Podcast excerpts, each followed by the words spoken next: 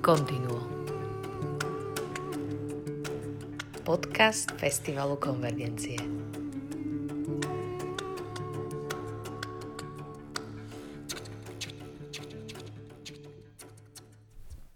Milí poslucháči, vítame vás pri treťom vydaní podcastu Festivalu Konvergencie Continuo. Tentokrát vás zoberieme na prebiehajúce turné violončelistu Jozefa Luptáka Jel Turné. Reportáž vznikla na štvrtom koncerte v poradí štvrtého augusta dvetisícdvadsať v synagóge v Liptovskom Mikuláši. V rámci podcastu budete počuť rozprávanie Jozefa Luptáka o tom, ako turné vznikalo, ako ho vnímajú účinkujúci štvrtého koncertu rabín Baruch Myers, huslista Miloš Valent a akordeonista Boris Lenko. Zároveň sa dozviete viac o aktuálnej situácii v oblasti kultúry v Liptovskom Mikuláši priamo od riaditeľa Mestského múzea Janka Kráľa Jaroslava Hrica, alebo aj to, ako sa organizuje turné v polo-online a položivom svete od hlavnej manažérky turné Leji Majerčákovej. Som Ivica Horáková z týmu Festivalu Konvergencie a pozývam vás počúvať. Jaké máme Ačko vlastne? Ačko. A ty? What if I decide to sing, put some people words with that book also? That's, yeah, of course.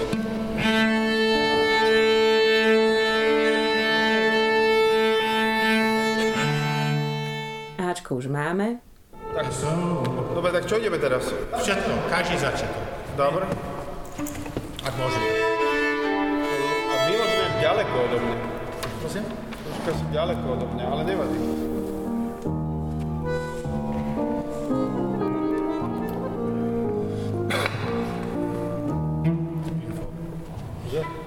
Jel Turné je myšlienkou a iniciatívou slovenského violončelistu Jozefa Luptáka. Ako tento nápad a projekt vznikali? Rozpráva autor Jozef Lupták. Táto idea Jel Turné vznikla už na jeseň minulého roku, keď sa blížila moja päťdesiatka a ja som si hovoril, že akým spôsobom by sa mi to páčilo. Nielen osláviť, ale zreflektovať tých päťdesiat rokov, ktoré sú za mnou, a povedal som si, že okrem nejakého stretnutia s priateľmi som si vymyslel taký projekt, turné, kde si chcem zahrať všetkých šesť Bachových suít, dokonca niektoré zopakujem, a zároveň pôvodný nápad bol, že ich zahrám dvakrát každú, že bude ich dvanásť koncertov, ale to bola taká maximalistická predstava. Teraz je plán, že zahráme osem koncertov a možno, že sa podarí aj deväť, maximálne desať, ale súčasťou každého koncertu bola by to smutná oslava, keby tam neboli aj moji priatelia a ľudia, s ktorými by som si zahral. Bola tak, taká tá predstava, že, že každý koncert prizvem niektorých ľudí, s ktorými už dlhé roky spolupracujem, s ktorými sme si blízki, ktorými si rozumieme aj po hudobnej alebo profesionálnej stránke, aj osobnej, a že proste spravíme z toho taký sviatok. Boli sme celkom úspešní z hľadiska grantu na Fonde na podporu umenia, čo nás veľmi potešilo, a vlastne mohli sme sa pustiť do organizácie. V zápätí prišla korona a tá nám zastavila plány, pretože už vlastne prvé koncerty boli naplánované na máj a jún a tie sme museli zrušiť alebo posúvať a zrevidovať. Koľko koncertov už máte za sebou a v akej forme ich mohli diváci zažiť?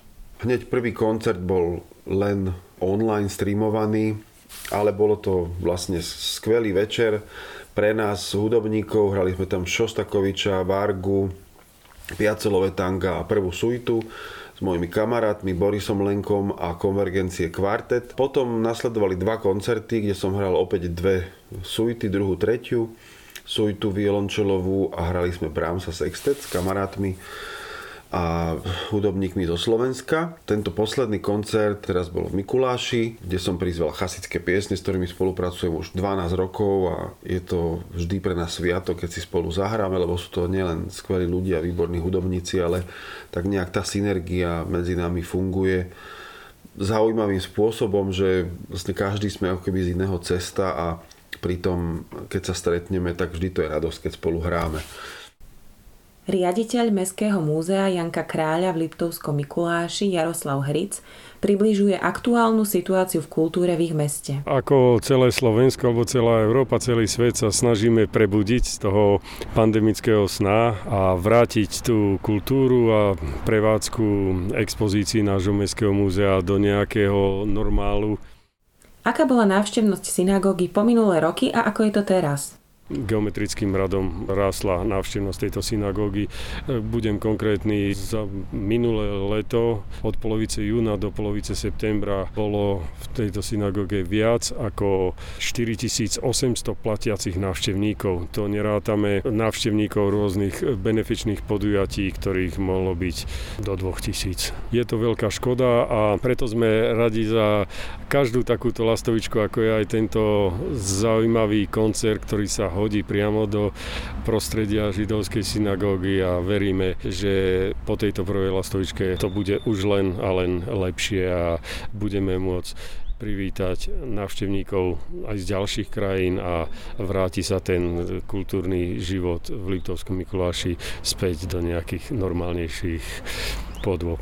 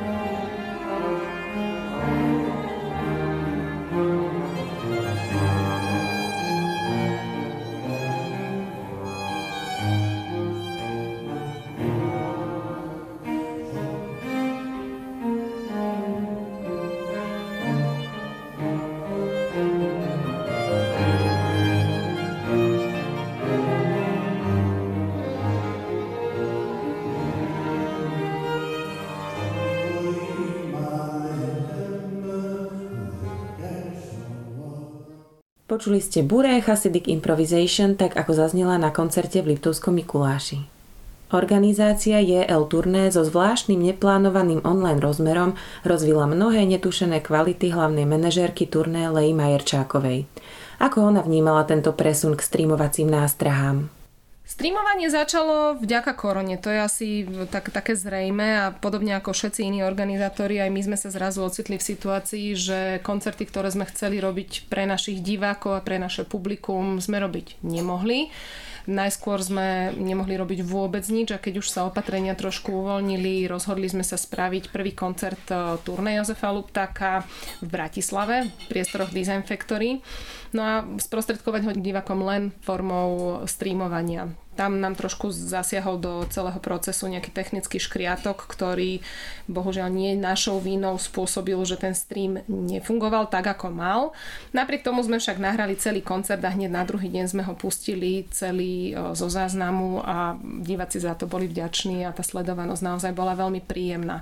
No a to nás v podstate povzbudilo v tom, že sme pokračovali v tých aktivitách, ktoré vlastne začali už počas marca. Možno to ešte treba povedať na úvod, že tieto aktivity začali v našom prípade veľmi spontánne už počas tej najprísnejšej karantény, keď sa vlastne všetci tak nejak prirodzene uzavreli v svojich domovoch, nikde nechodili a v umelcoch to vyvolalo takú prirodzenú reakciu, že začali hrať zo svojich domovov do domovov iných ľudí a prináša to formou takých možno jednoduchších, občas formou selfie, telefónových, poloprofesionálnych streamov, ktoré však robili radosť a udržiavali ľudí v takomto príjemnom očakávaní toho, že tá korona jedného dňa skončí a raz sa uvidíme naživo. Takže cez tých týchto takmer tridsať vydaní sme sa preklenuli až k profesionálnemu streamingu prvého koncertu z Bratislavy. No a čo sa týka turné, to pokračovalo koncertom v Piešťanoch, ktorý bol celý urobený len pre publikum, ktoré už sedelo na stoličkách v sále, a bolo to nádherné, bol to krásny zážitok vlastne po troch mesiacoch sa stretnúť opäť z oči v oči publikum. Bolo to krásne jednak pre publikum, ale aj pre samotných umelcov, ktorí sami hovorili, že naozaj je to obrovský rozdiel hrať v prázdnej sále a iba do kamery, a teda rozdiel vnímať tú energiu publika a príjmať ten potlesk priamo naživo. Ako pokračovalo streamovanie videí v rámci turné ďalej? Koncert zo Žiliny sme potom robili aj naživo, aj streamovanie. No a dnešný koncert v Liptovskom Mikuláši, akási náhoda opäť zauradovala, ktorá spôsobila to, že sme sa rozhodli spontánne takým veľmi jednoduchým spôsobom tiež vystreamovať ten koncert pre divákov, ktorí z akýchkoľvek dôvodov v Liptovskom Mikuláši nemôžu byť. Chceme im urobiť radosť, možno ich to poteší, že si v inom meste môžu pozrieť to, čo my zažívame naživo v synagóge. Sú plánované ešte ďalšie streamy v rámci turné? Myslím si, že áno. Myslím si, že vlastne vďaka tomu, čo sa udialo, sme ako si nastavení tak prirodzene, že o, začíname tvoriť veci, ktoré budú aj naživo, ale aj formou streamovania, lebo vidíme v tom istú pridanú hodnotu, že naozaj sú istí diváci, ktorí aj by radi videli daný koncert, ale nemôžu z akýchkoľvek dôvodov prísť naživo. Radi im tento zážitok prinesieme. Samozrejme s ohľadom aj na financie, na technické možnosti. O, nie všade to možno bude možné, ale určite niektoré z tých koncertov, ktoré ešte plánujeme a na pláne sú ešte ešte štyri počas jesene. Určite budú ešte niektoré vysielané aj online. Spomenuté streamy môžete nájsť na YouTube kanáli a Facebooku Festivalu Konvergencie.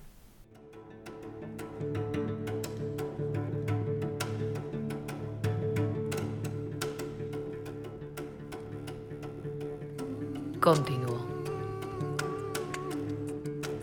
Podcast Festivalu Konvergencie.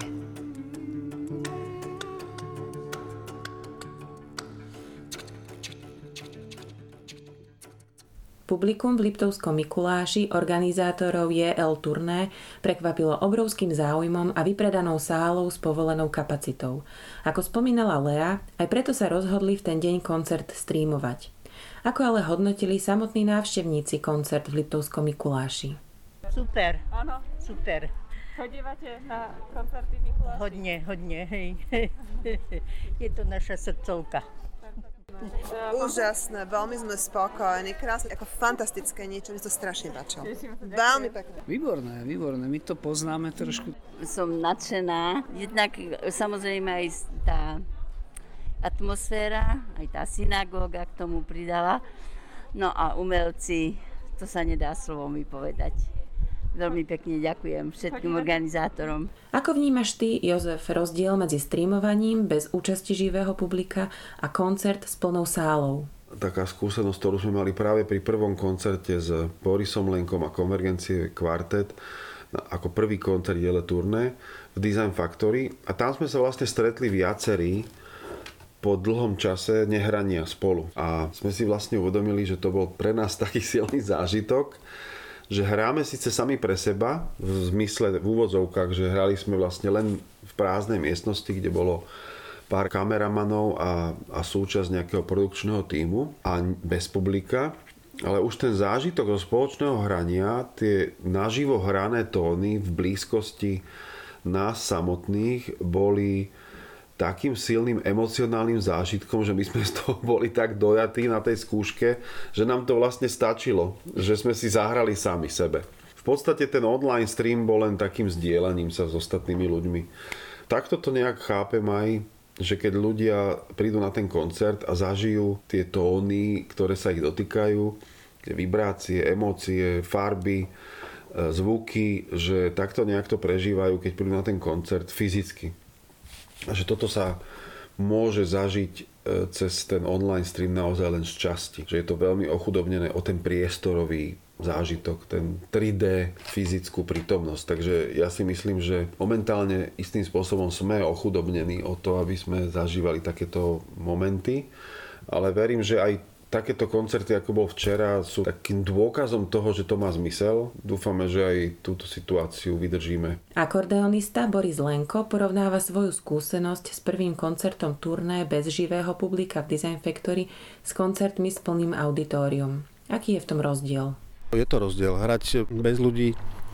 Akože ja sa priznám, že som nikdy nemal rád masové veci, ale toto, že sme hrali vlastne Design Factory v podstate iba pre kamery, bolo také smutné, by som to tak nazval. Musíš sa napojiť, začneš hrať, tak vysítiš, či si sa dostal s nimi, s publikom na istú vlnu alebo nie. Na tom to záleží, no a to záleží aj od tých ľudí, aké publikum príde, aj to možno, čo, čo očakáva, aj od toho, ako ty hráš, ako si sa pripravil, ako funguješ. To je strašná alchymia, toto celé, ale je faktom, že to ovplyvňuje veci, potom sa ti nehrá dobre. Záleží od toho, kde hráš. Ten genius loci, ako hovorí Burger, genius loci, hoci, toto napríklad je fantastické miesto na hratie. Čiže to je niečo iné, ako keď hráš v nejakom starom kultúráku socialistickom, kde môžeš ťahať koľko chceš a neznie to nejako. No. Huslista Miloš Valent sa s Jozefom Luptákom pozná dlhé roky. Ako sa vyvíja ich vzťah a pracovné priesečníky hodnotí takto. Pravdu povedať, s Jožkom už píšeme veľmi dlhú históriu, koľko sa poznáme. Ho poznám ako mladého chlapca ešte, keď sme nahrávali Kvapočky. Chazické piesne Jožko vlastne má prizval v podstate v takom období, keď som už popri tej starej hudbe, ktorá je u mňa ako základňa, ktorú vlastne robím so súborom. Ale popri tom sme začali robiť ten množstvo zbierky, tak som sa začal vlastne s touto hudbou stretávať aj v iných kontextoch. Tak tým pádom možno, že to načasovanie bolo aj také prirodzené, že som sa odvážil mu povedať, že áno, keď povedal, že kedy to bolo, no tak neviem koľko, to je desať, možno dvanásť rokov. Tá moja odpoveď nebola až taká strašne drzá v tom zmysle, že som už mal nejakým spôsobom k tej hudbe vytvorený vzťah a mal som veľmi veľa vecí už také predpripravených vnútorne, teda mentálne. No a samozrejme, že to je projekt, ktorý aj teda Jožko sa spojil s Baruchom, ktorý je svojím spôsobom, sa dá povedať, centrálna osobnosť, ktorá kedykoľvek po tých rokoch, teraz keď skúšame a povie, že chlapci, ale musíte to tam hrať ináč, tak nikto by si nedovolil mu namietať, lebo skutočne vlastne svojím spôsobom to drží veľmi pevne v rukách a ten celý ten výraz a ten štýl. Rabína Barucha Myersa počuť v projekte Chasické piesne hrať na klavíri a spievať. A nielen podľa slov Miloša Valenta je dušou projektu. Aká emócia podľa neho najpresnejšie vystihuje túto hudbu? Ja si myslím, že radosť. Vždy ľudia sú takí radi, keď odchádzajú, my sa snažíme tvoriť pozitívnu energiu a ja tiež vždy sa cítim tiež tú radosť tiež, a všetci hudobníci, myslím to, preto máme všetci radi ten projekt hudobníci aj obecenstva.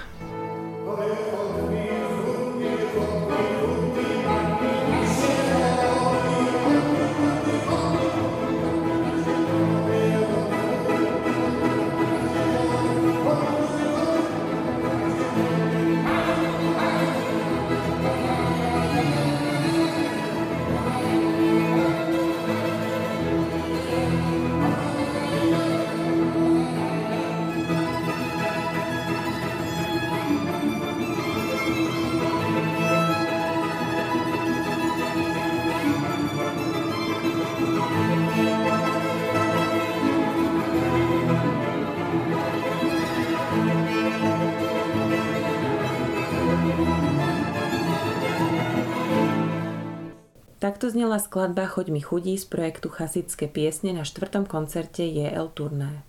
Aká bola reakcia Borisa Lenka, keď ho Jozef Lupták oslovil na spoluprácu? Tak ja sa vždy poteším, keď ma Jožko osloví. On je taký zvláštny človek, že on dopraje každému, by som povedal. Že teda naozaj vybavuje veci. Ešte počas tej korony som mal pocit, že je schopný fungovať a hrať a vymýšľať projekty. Ja som ako keby rezignoval v tom čase, ja som zrazu stratil chuť a on funguje ďalej.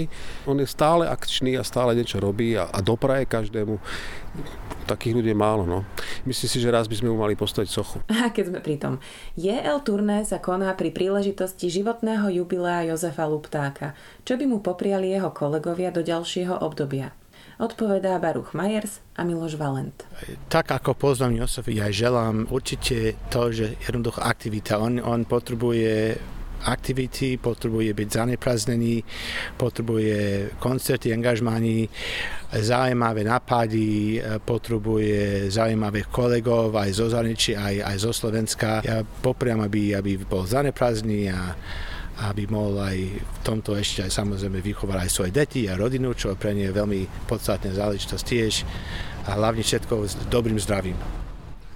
Jožkovi v podstate, no, jemu sa dá želať to, čo už má, to vlastne mu môžem aj tajne zagratulovať, že aby to silu a to životné naplnenie a to spojenie s tým hlbším priestorom a to jeho rodinné zázemie, všetky jeho nápady a to nadšenie, ktoré má, tak vlastne by mohli mnohí závidieť a toto mu, možno keby som mu to mal povedať, tak že mu to želám, aby ho to neopúšťalo, aby akékoľvek prekážky, ktoré nemalo, musel prekonať určite v živote aj pri tom, čím si všetkým prešiel a dokázal.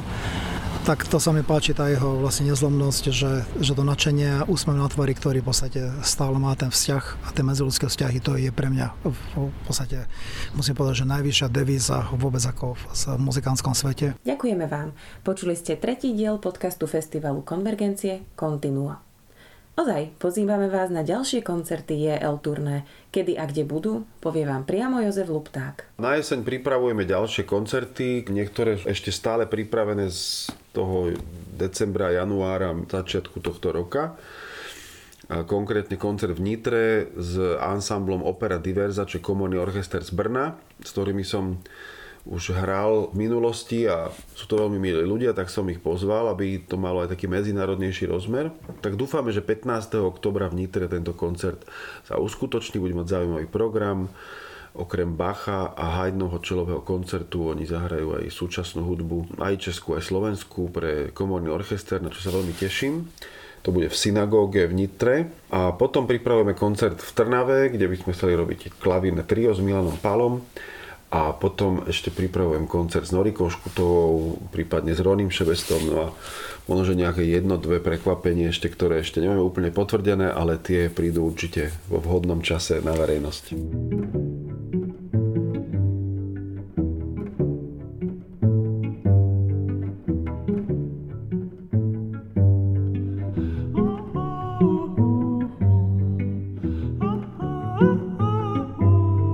Continuo. Podcast festivalu Konvergencie z verejných zdrojov podporil Fond na podporu umenia.